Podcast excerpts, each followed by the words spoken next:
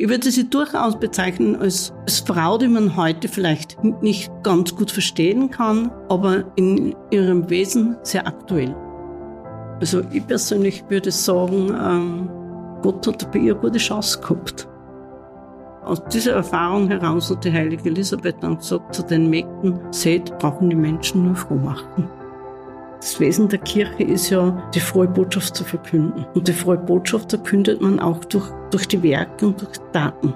Und das hat die heilige Elisabeth gemacht. Herzlich willkommen zu Kaleidoskop Leben, dem Podcast der Elisabethinen für ein inspiriertes Leben. Ich bin Michaela Mallinger. Und ich bin Michael Ettlinger. Elisabeth von Thüringen, Rebellin und Heilige. So heißt ein Film, der 2007 erschienen ist und das Leben jener Frau vorstellt, die noch heute, ungefähr 800 Jahre nach ihrem Leben und Wirken, viele Menschen fasziniert und inspiriert. Ihren Gedenktag feiern wir jedes Jahr am 19. November. Und über diese faszinierende Frau, die aus den Konventionen des höfischen Lebens im Hochadel ausgebrochen ist, um sich den Armen, Unterdrückten und Kranken zu widmen, möchten wir uns heute unterhalten. Dazu haben wir uns eine Frau eingeladen, die sich schon lange mit der heiligen Elisabeth beschäftigt. Schwester Barbara Lehner. Herzlich willkommen und grüß Gott. Grüß Gott, herzlich willkommen. Schwester Barbara, Sie sind Generaloberin des Konvents der Elisabethinen Linz-Wien. Sie sind 64 Jahre alt und leben seit 1974 als Ordensfrau in Linz. Ursprünglich sind Sie Mühlviertlerin, stammen aus Kollerschlag und sind vom Grundberuf her Krankenschwester. Als solche waren sie viele Jahre tätig, bis sie 1992 mit dem Aufbau der Schule für Gesundheits- und Krankenpflege begannen und diese fast 20 Jahre leiteten. Mit 55 Jahren, also zu einem Zeitpunkt, wo andere Frauen bereits über die Pension nachzudenken anfangen, haben sie sich für eine der verantwortungsvollsten Aufgaben ihres Lebens entschieden. Sie haben die Wahl zur Generaloberin des Konvents der Elisabethinen Linz-Wien angenommen und sind damit nicht nur für derzeit rund 40 Ordensfrauen in Linz und Wien verantwortlich, sondern treten als Geschäftsführerin der Elisabethinen Linz-Wien GmbH auch als Eigentümerin von zahlreichen Firmen auf. Es freut mich sehr, dass Sie heute unser Gast sind und uns davon berichten, was Sie am Leben der heiligen Elisabeth fasziniert und was sie persönlich mit dieser heiligen Rebellin namens Elisabeth verbindet. Herzlich willkommen. Danke, herzlichen Dank für die Einladung zu diesem Gespräch. Ja, liebe Schwester Barbara, in meiner Einleitung zum heutigen Thema habe ich schon den Titel dieses Films zitiert. Äh, dort wird die heilige Elisabeth als Rebellin und Heilige bezeichnet. Wie würdest du ganz kurz in ungefähr zwei Sätzen die heilige Elisabeth beschreiben? Ist schon sehr gut beschrieben. Äh, also ich kann sie ich, äh, als Rebellin sehr gut ähm, nachvollziehen und mich fast als Rebellin äh, lieber als so als die, als die Heilige, wenn man so im Langlaufbereich so immer die Heiligen sind dann immer so, so fern und so abgerückt. Und darum ist mir als Rebellin lieber, äh, weil es mir näher ist. Vielleicht auch ein bisschen meiner Charaktereigenschaft nahe ist. Äh, und äh, ich würde sie durchaus bezeichnen als, als Frau, die man heute vielleicht nicht ganz gut verstehen kann, aber in ihrem Wesen sehr aktuell. Mhm. Ja. Die heilige Elisabeth hat ja selber eine sehr bewegte Lebensgeschichte, auch wenn sie nur 24 Jahre alt geworden ist. Also die ist ja schon mit vier Jahren von ihrem Elternhaus, dem ungarischen Königshof, weggekommen an den Hof des Landgrafen von Thüringen, um dort quasi vorbereitet zu werden auf ihre künftige Rolle als Ehefrau des Landgrafen. Das ist für uns heute fast nicht vorstellbar. Wie würdest du das geschichtlich einordnen und vielleicht auch, ähm, was glaubst du, hat das mit ihr als Person gemacht?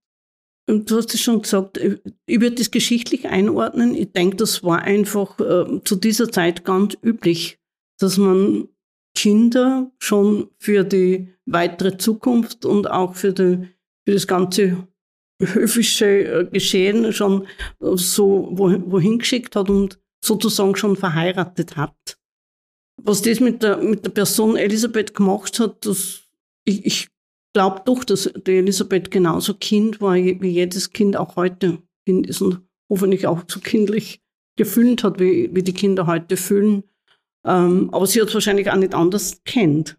Und wenn man den geschichtlichen Berichten glauben kann, die sind ja sehr unterschiedlich, hat sie als, äh, sollte die Kindheit von der heiligen Elisabeth schon sehr ähm, kindesgerechte gewesen sein. Also die Berichte so, dass sie mit, mit eigentlich wäre sie ja mit, mit, mit Hermann äh, verheiratet worden, der was halt dann verstorben ist, aber dann auch mit dem Ludwig. Und dem, aus den Berichten kann man schon entnehmen, dass sie auch wirklich äh, dieses Spielen mit, mit, mit, mit Hermann und mit, mit Ludwig und so, aus dem kann man schon heraus ablesen, dass, dass die Kindheit schon eine sehr kindesgerechte war. Nur für uns wird sehr unverständlich, für unsere Zeit sehr unverständlich, dass man ein Kind mit vier Jahren ähm, aus Ungarn nach Deutschland, ich sage jetzt direkt schleppt mhm. und, ähm, und dort für diese eigenen, für die Familienzwecke so, so verwendet. Mhm. Ich glaube, da kann man ruhig sagen, verwenden. Kommt aus diesen Berichten ein bisschen hervor, wie die Elisabeth so war? Also was macht sie zur Rebellin oder was, was sie, wie war sie so von, von ihrem Charakter? Kommt da ein bisschen was durch? Ich, ich glaube, dass sie ein aufgewecktes Kind war. Mhm. Weil aufgeweckte Kinder, glaube ich, werden dann, haben wir die Chance, dass sie ein bisschen rebellisch werden. glaube ich. ich. Da würde ich schon eher sagen, dass sie ein sehr aufgewecktes Kind war. Aber auch ein sehr aufmerksames Kind. Sie dürfte schon ähm, diese Empfänglichkeit gehabt haben, auch für, für, für, die, für religiöse Erziehung. Weil dort am Hof muss ja eine Kapelle geben, haben wir ja den Berichten nachbeschrieben ist, dass sie, wenn das Spiel unterbrochen hat, und das Gefühl gehabt hat, sie will jetzt beten gehen, dann, ist, dann hat sie das Spiel unterbrochen und ist halt in, in Kapelle gegangen und hat in der, in der, und hat in der Kapelle gebetet. Ich, ich glaube, dass da schon ähm, was da war bei ihr, was, wo sie sehr empfänglich war. Wahrscheinlich ein sehr feines Feingefühl gehabt hat. Mhm. Ich glaube, dass die, ich, ich, würde sie, wenn, wenn, nach meiner Fantasie, nach meiner Auffassung würde ich sagen, eine Frau mit einem ganz, ganz starken Feingefühl. Und aus diesem Feingefühl heraus aber dann sowas auch entstanden ist, weil, weil sie Dinge so empfunden hat. Das merkt man dann also bei den Berichten, was, was über Gerechtigkeit und so, äh, was sie aber dann so sein hat lassen, wie sie war, dass gesagt hat, was man heute als, Re oder als Rebellin dann beschrieben worden ist, rebellisch. Rebellisch ja nicht in dem Sinn, dass es sich gegen, gegen irgendwas äh, egoistisch auf, aus, aus Egoismus aufgeregt hat oder, oder entgegengestellt hat, sondern ähm, Solidarität mit anderen. Und ich glaube, solche Rebellion ist ja gut. Mhm. mhm. Eine von deinen Mitschwestern hat mir vor kurzem erzählt, dass es von der heiligen Elisabeth diese Geschichte gibt, dass sie sich gewehrt hat, erpresstes Essen, also Essen, das zu Unrecht quasi an den Hof gekommen ist, dass sie das isst. Ähm, ist es so eine Form der Gerechtigkeit, die sie verfolgt hat? Oder man könnte ja fast sagen, sie ist damit eine der ersten Fairtrade-Aktivistinnen äh, unserer Geschichte geworden. Ich glaube schon, dass das aus dem heraus ähm, ist. War, Elisabeth war ja nicht eingesperrt auf, auf, in, in, der Burg oben. Die, die, hat sicher sehr viel mitbekommen von dem, was, was am Fuße der Burg, wenn, wenn man die Wartburg kennt, da geht man runter und dann ist der Wald dazwischen und unten ist, ist halt das Leben. Und ähm, dass die schon mitbekommen hat, äh, dass unten am Fuße der Burg die Menschen leben, die was halt nicht das, Notwendig das Notwendigste zum Leben haben. Und, und dieses Feingefühl, äh, und ich wir, wir damit bekommen haben, dass diese Bauern nur abliefern haben müssen. Und dieses Feingefühl, was ich vorhin angesprochen habe, sie schon zu dem geführt und das, das, das, das will ich nicht und das ist ich nicht, wenn das nicht gerecht verdient ist. Ich glaube, dass das, äh, das ist, was, was sie zu Heiliger werden hat lassen.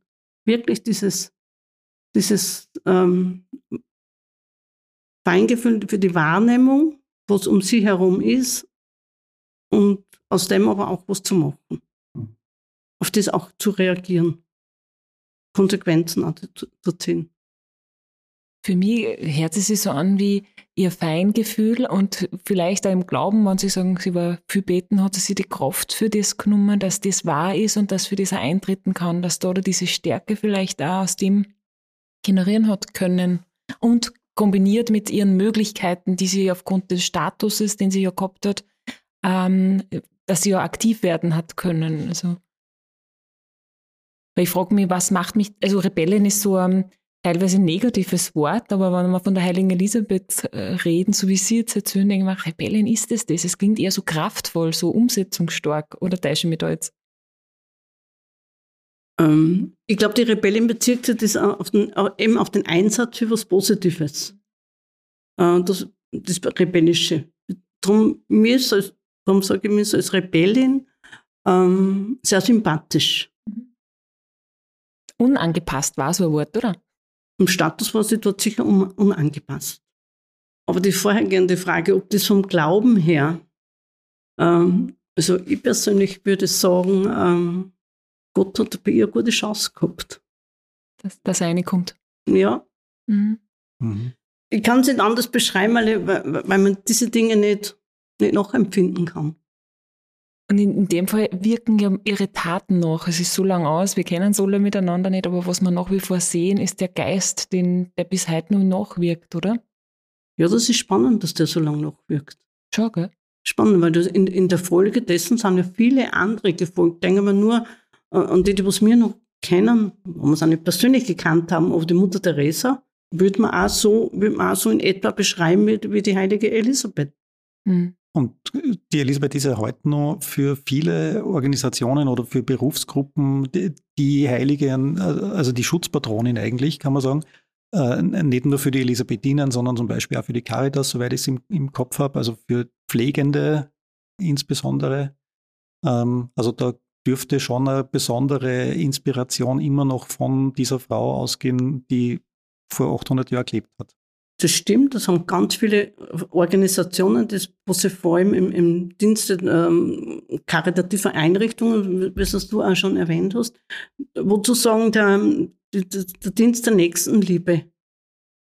Oder man könnte sagen, im Dienst der Werke der Barmherzigkeit stehen haben die Elisabeth, also die heilige Elisabeth als, als Patronin gewählt. Mhm. Caritas zum Beispiel, für viele Ordensgemeinschaften, andere Vereine, soziale Vereine, die was äh, sozusagen. Aber ich muss jetzt dazu sagen, das hat mich in letzter Zeit auch beschäftigt, warum sie die Elisabeth so lange so aktuell gehalten hat. Hat mich das beschäftigt mich auch. Wo ich keine, keine wirkliche Antwort finden drauf. Ich persönlich glaube, dass natürlich da die Kirche auch was dazu getan hat, was die Heiligenverehrung, man hat sie ja relativ früh heilig gesprochen, ähm, dass, dass das so lange in der, in der Tradition weitergegangen ist.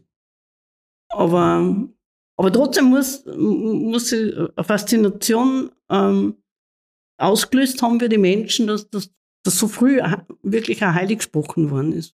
Aber für euch als Elisabethinen, für die Ordensgemeinschaft, ist sie ja nicht die Gründerin. Also die Elisabeth hat ja selber keinen Orden, keine Ordensgemeinschaft gegründet. Äh, aber der Gedanke geht auf sie zurück. Die, ja. die Inspiration quasi geht auf mhm. sie zurück. Mhm. Also wo die heilige Elisabeth, äh, äh, natürlich war die war ganz, ganz stark fasziniert vom Ideal des heiligen Franziskus. Und das hat sicher bei ihr mitgespielt. Also dieses Armutsideal, dass sie nachher dann auch weggegangen ist und jetzt und mit dem Tod für ihren, von ihrem Garten hat sie dann die Möglichkeit gehabt, diese Freiheit gehabt, dann wirklich vielleicht diesem Herzenszug auch ähm, zu folgen. Das war ja ganz, ganz stark aktuell dort. Sie war, sie war ja Zeitgenössin des heiligen Franziskus, aber uns nicht gekannt hat. Aber, aber das hat, Franziskus hat so eine Faszination, dieses Armutsideal hat so eine Faszination ausgelöst. Und das hat sie wahrscheinlich auch ganz stark inspiriert hat. Und stimmt, sie hat natürlich keinen Orden gegründet, aber sie ist den Orden des Heiligen Franziskus, dem Ideal des Orden des Heiligen Franziskus sehr nahe gestanden. Und ähm, und, dadurch, und, und Orden, die hat gar keine Möglichkeit gehabt, einen Orden zu gründen. In der kurzen Zeit wäre das gar nicht möglich gewesen.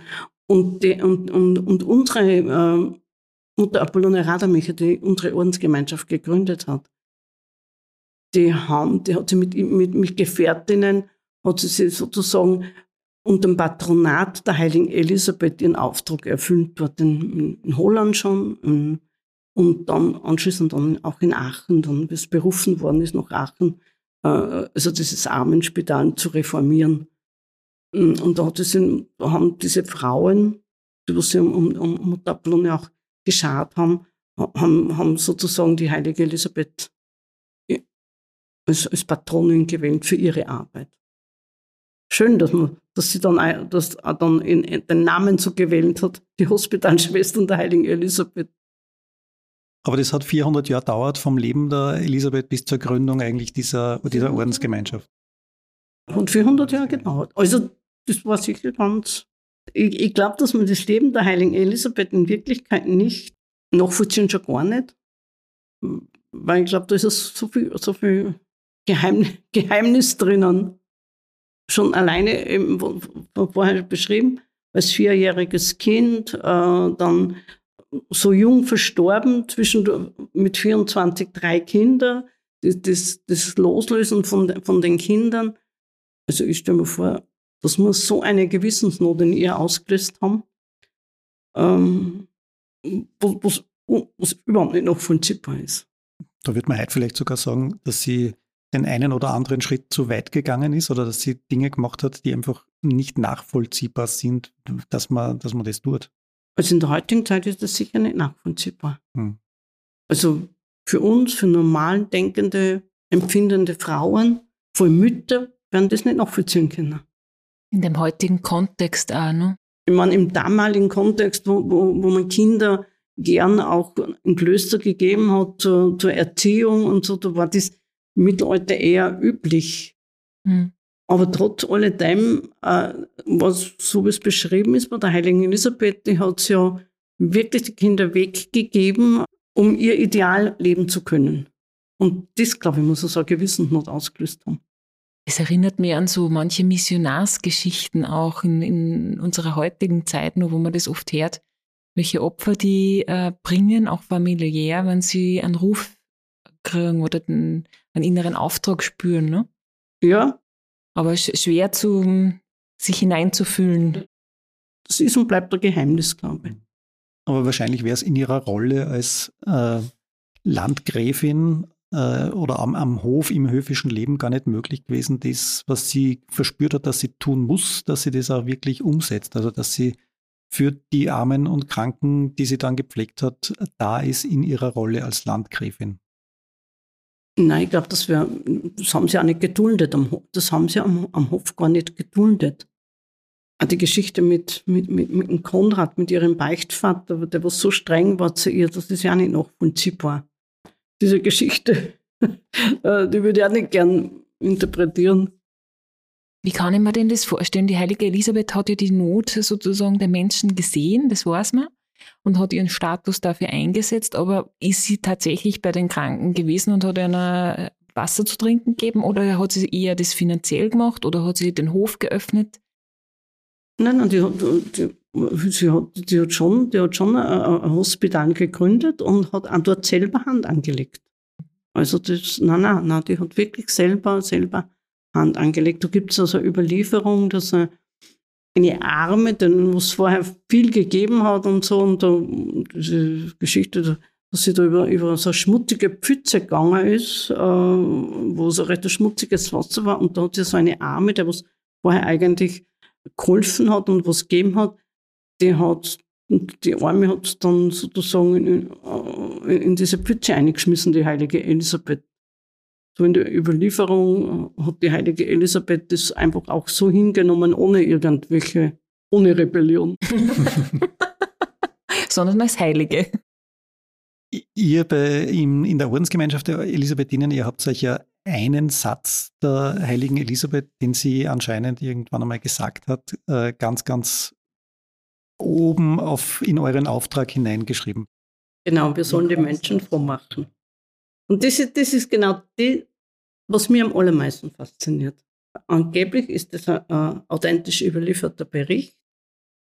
Und, und der Bericht erzählt es so, dass ähm, die Armen auf die Wartburg gekommen sind, oder wohin auch immer, und die heilige Elisabeth hat aussehen lassen mit ihren, mit ihren Mägden da. Und die Armen haben genommen, haben gegessen und im Hof hat es Lagerfeuer gegeben, das warm war. Und die sind einfach nicht weggegangen, die Armen, wie sie das gegessen gehabt haben. Und dann hat die heilige Elisabeth zu den Mägden gesagt, sie sollen, sie sollen, noch, sie sollen noch einmal was austeilen und den Kindern das Gleiche geben mit den anderen, also gleichwertig. Und so ist es überliefert. Und dann haben die, die, die Armen dort angefangen zum Tanzen, zum Singen. Und aus dieser Erfahrung heraus hat die heilige Elisabeth dann gesagt zu den Mägden, seht, wir, sollen die, wir brauchen die Menschen nur froh machen. Und das finde ich, das ist für mich die schönste Geschichte. Nämlich, äh, das zu sagen aus der Erfahrung heraus. Die ist nicht, die, nicht von dem, das ist nicht das Muss, sondern zuerst einmal so, was muss ich alles tun, das, das Ding, sondern aus der Erfahrung heraus, was gesehen hat, man das, die, wenn, wenn man denen gibt und dann kann man die Menschen froh machen. Und das, das, das ist das Faszinierende. Darum mag ich den Satz auch so gern. Mhm. Der Herr Kaplinger war ja vor kurzem bei uns und der hat den Satz für mich so schön übersetzt. Er hat gesagt, wir müssen die Menschen froh machen, heißt auch, wir müssen ihnen das Leid leicht machen, wenn es jetzt im gesundheitlichen Krankenkontext steht. Also froh machen heißt nicht, wir müssen Witze erzählen und wir müssen nur lachen, mhm. sondern es kann auch heißen, je nach Kontext, ähm, das Leid ertragbar machen und das mhm. Beste zu machen mit dem, was da ist. So habe sie zumindest für mich übersetzt. Und das finde ich recht, recht genau. ansprechend. Das heißt, das Frohmachende, das hat nicht was mit der Spaßgesellschaft genau. was zu tun, sondern äh, Frohmachen wirklich von, aus dem Herzen her. Eine Befreiung. Wenn, wenn ich einen Hungrigen was zum Essen gebe, äh, dann wir ihn froh gemacht haben, weil ich, weil ich ihn befreit habe von einer, oder von einer Last befreit habe. Oder wenn den anderen was gibt, was seine Freiheit und was ihn belastet und ich, ich helfe ihm dann, dass er, dass er von dieser Last frei wird, dann kann man sagen, also ich, mir, mir hilft das immer so ganz, ganz in der einfachen Form, dieses Frohmachende zu übersetzen. Wie oft sagt ein Mensch zu einem, oft aus banalen Dingen, was man tut, wo man selber gar nicht abhört, sagt, ah, bin ich jetzt froh, dass ich dir jetzt begegnet bin oder dass wir sie jetzt gerade über den Weg gelaufen sind oder so. Ich habe es den Schülern immer gern so erklärt, dass ich gesagt habe, schau, wenn ihr einen Patienten oder einen Besucher, wo, wo der nicht und der schaut irgendwo und kennt sich nicht aus, im Krankenhaus ist es halt mal so, dass die Menschen nicht so ausgehen, sie gehen. Und ihr geht hin und sagt, kann ich Ihnen wo weiterhelfen? Und vielleicht führen sie nur dorthin, wo er hinkehrt. Ähm, und der sagt dann, bin ich jetzt froh, dass ich dass, ich, dass wir sie über den Weg gerannt haben oder dass ich sie jetzt getroffen habe. Und das ist das. So, das ist ganz einfach. Das kann, das kann sich dann schon steigern. Das kann sich dann schon steigern, dass wirklich auch in, in, in, in einem größeren Ausmaß was sein kann, eine Hilfe sein kann. Hat auch viel mit Beziehung zu tun, auch was das Beispiel jetzt bringen, oder? So dieses in Kontakt ja, sein mit, mit, Menschen. Das hat mit, mit, mit, mit Herzenswahrnehmung was zu tun. Das hat mit der Wahrnehmung was zu tun. Und anders kann es bei der Elisabeth auch nicht gewesen sein. Und das ist das, was man, äh, wo ich glaube, das Nachahmen oder als Vorbild zu nehmen, das ist nicht das Große zu tun. Oder was sie halt gehabt hat, ich meine, die hat, die hat ihre Möglichkeiten gehabt, das, äh, als Adelige da auf, auf der Burg oben. Sondern es ist das Kleine. In meinem Einflussbereich, ne? Also das Frohmachende, das kann was sein, dass was zu jeder Tages- und lange Nacht halt eingehen kann. Und das ist das, was man, was man mitnehmen kann, was man von ihr mitnehmen soll. Dieses Gespür und die Wahrnehmung für das, was braucht jetzt mein Gegenüber. Genau. Und das ist das, wir denken vielleicht immer bei Heiligen viel zu groß. Mhm. Mhm. Eine Sache, die vielleicht genauso ist, wie, das, wie du es gerade beschreibst, also so nicht erreichbar, ist die, diese Legende vom Rosenwunder. Also wo erzählt wird, die Elisabeth ist mit einem, äh, mit einem Korb voll Brot aus dem höfischen Bereich äh, zu den Armen gegangen und wollte den Armen Brot bringen. Und wie sie dann quasi kontrolliert worden ist von ihren Verwandten, äh, hat das irgendwie aufgemacht, diesen, diesen Korb, und dann waren nur Rosen drinnen und kein Brot mehr. Und somit hat man der Elisabeth nichts anhängen können, dass sie da was verteilt, was ihr gar nicht zusteht. Ähm, genau, jetzt kann man das in den Bereich der Legenden verfrachten, aber irgendwas ist ja da sicher dran, auch an, an dieser Geschichte. Wie würdest du das interpretieren? Ich glaube, dass wirklich eine Legende ist, was die Menschen ums herum gebaut haben. Wir Menschen brauchen, also zumindest, äh, brauchen immer Geschichten, dass wir Dinge verstehen können. Ähm, das kann, das kann man in, in verschiedener Hinsicht, das kann man verstehen, äh, auslegen, diese, diese Legende. Das könnte einerseits das sein, dass ähm, wirklich die, diese Verständnis vom, von ihrem, vom Ludwig zu ihrer Gattin, weil Ludwig, so wirst Legende, wirst Legende erzählend ist, oder Ludwig, haben sie in Ludwig sozusagen aufgestachelt und gesagt, was die tut. Und, und dann ist halt einmal nachgegangen und, und er hat halt dann sagen können, sie hat Rosen drinnen und kein Brotweg. Also, könnte das eine sein, diese Legende, dass, dass das aussagt, den Schutzer von, von Ludwig und diese Beziehung. Und der Ludwig ja das eigentlich, dass er der wirklich sehr, sehr nahe war mit dem und dass er es gewähren hat lassen. Und das ist, das ist ja auch das Schöne. Gott sei Dank kommt das auch so um diese, diese wirkliche, glaube ich, Liebe zum, dass die wirklich so eine Liebe gehabt haben zueinander, die zwei. Das mag schon gewachsen sein als Kinder zusammen, aber das, das ist ja wirklich schön in ihrer Geschichte von Heiligen Elisabeth, dass man das nicht ausblendet. Diese ganz natürliche, glaube ich, kann man sagen, erotische Liebe, was die zwei auch gehabt haben. Und die Legende könnte das eine aussagen, die könnte so auslegen, dass sie sagen, das ist, ja, das drückt das aus, das schützt Ludwig der Elisabeth gegenüber, dass sie sagen, genug Rosen drinnen.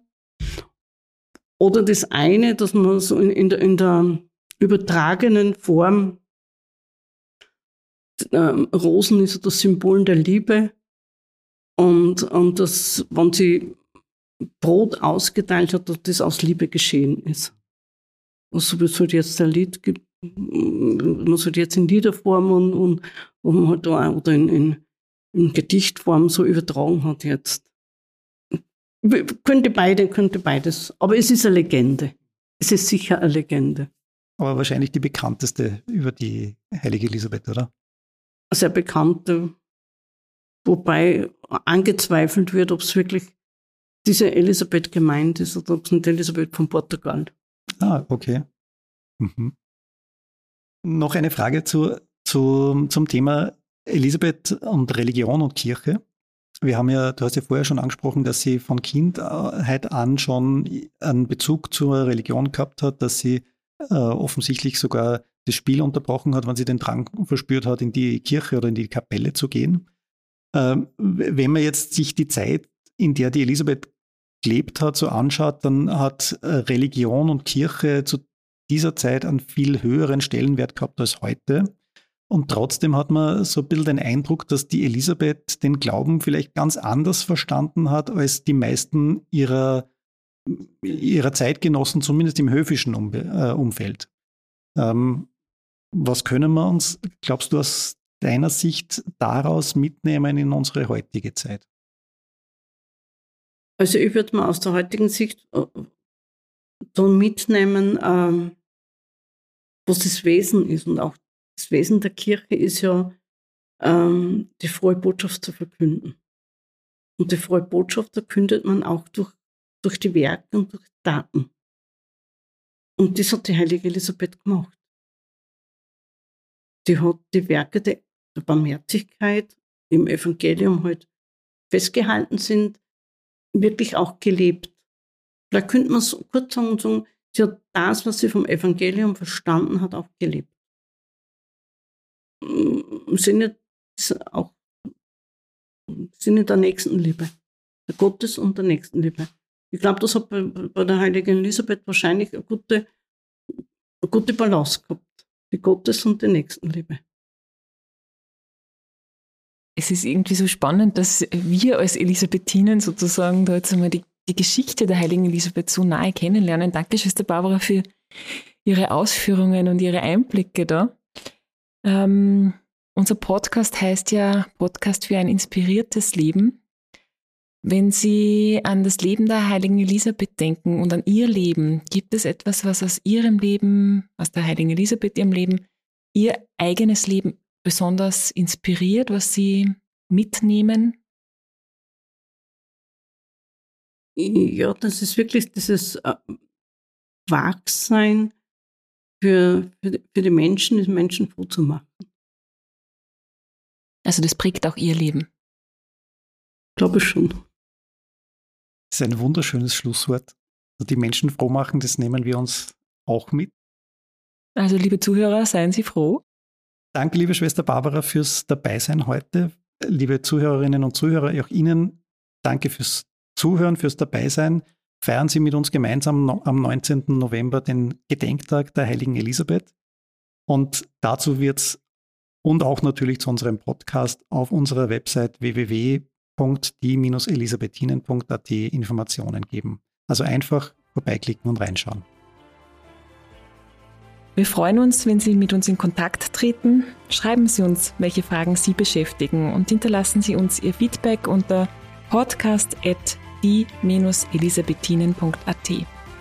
Und wenn Ihnen unser Podcast gefällt, freuen wir uns wie immer über eine 5-Sterne-Bewertung. Kaleidoskop Leben der Podcast der Elisabethinen für ein inspiriertes Leben. Jeden Mittwoch auf die-elisabethinen.at und überall, wo Sie gerne Podcasts hören.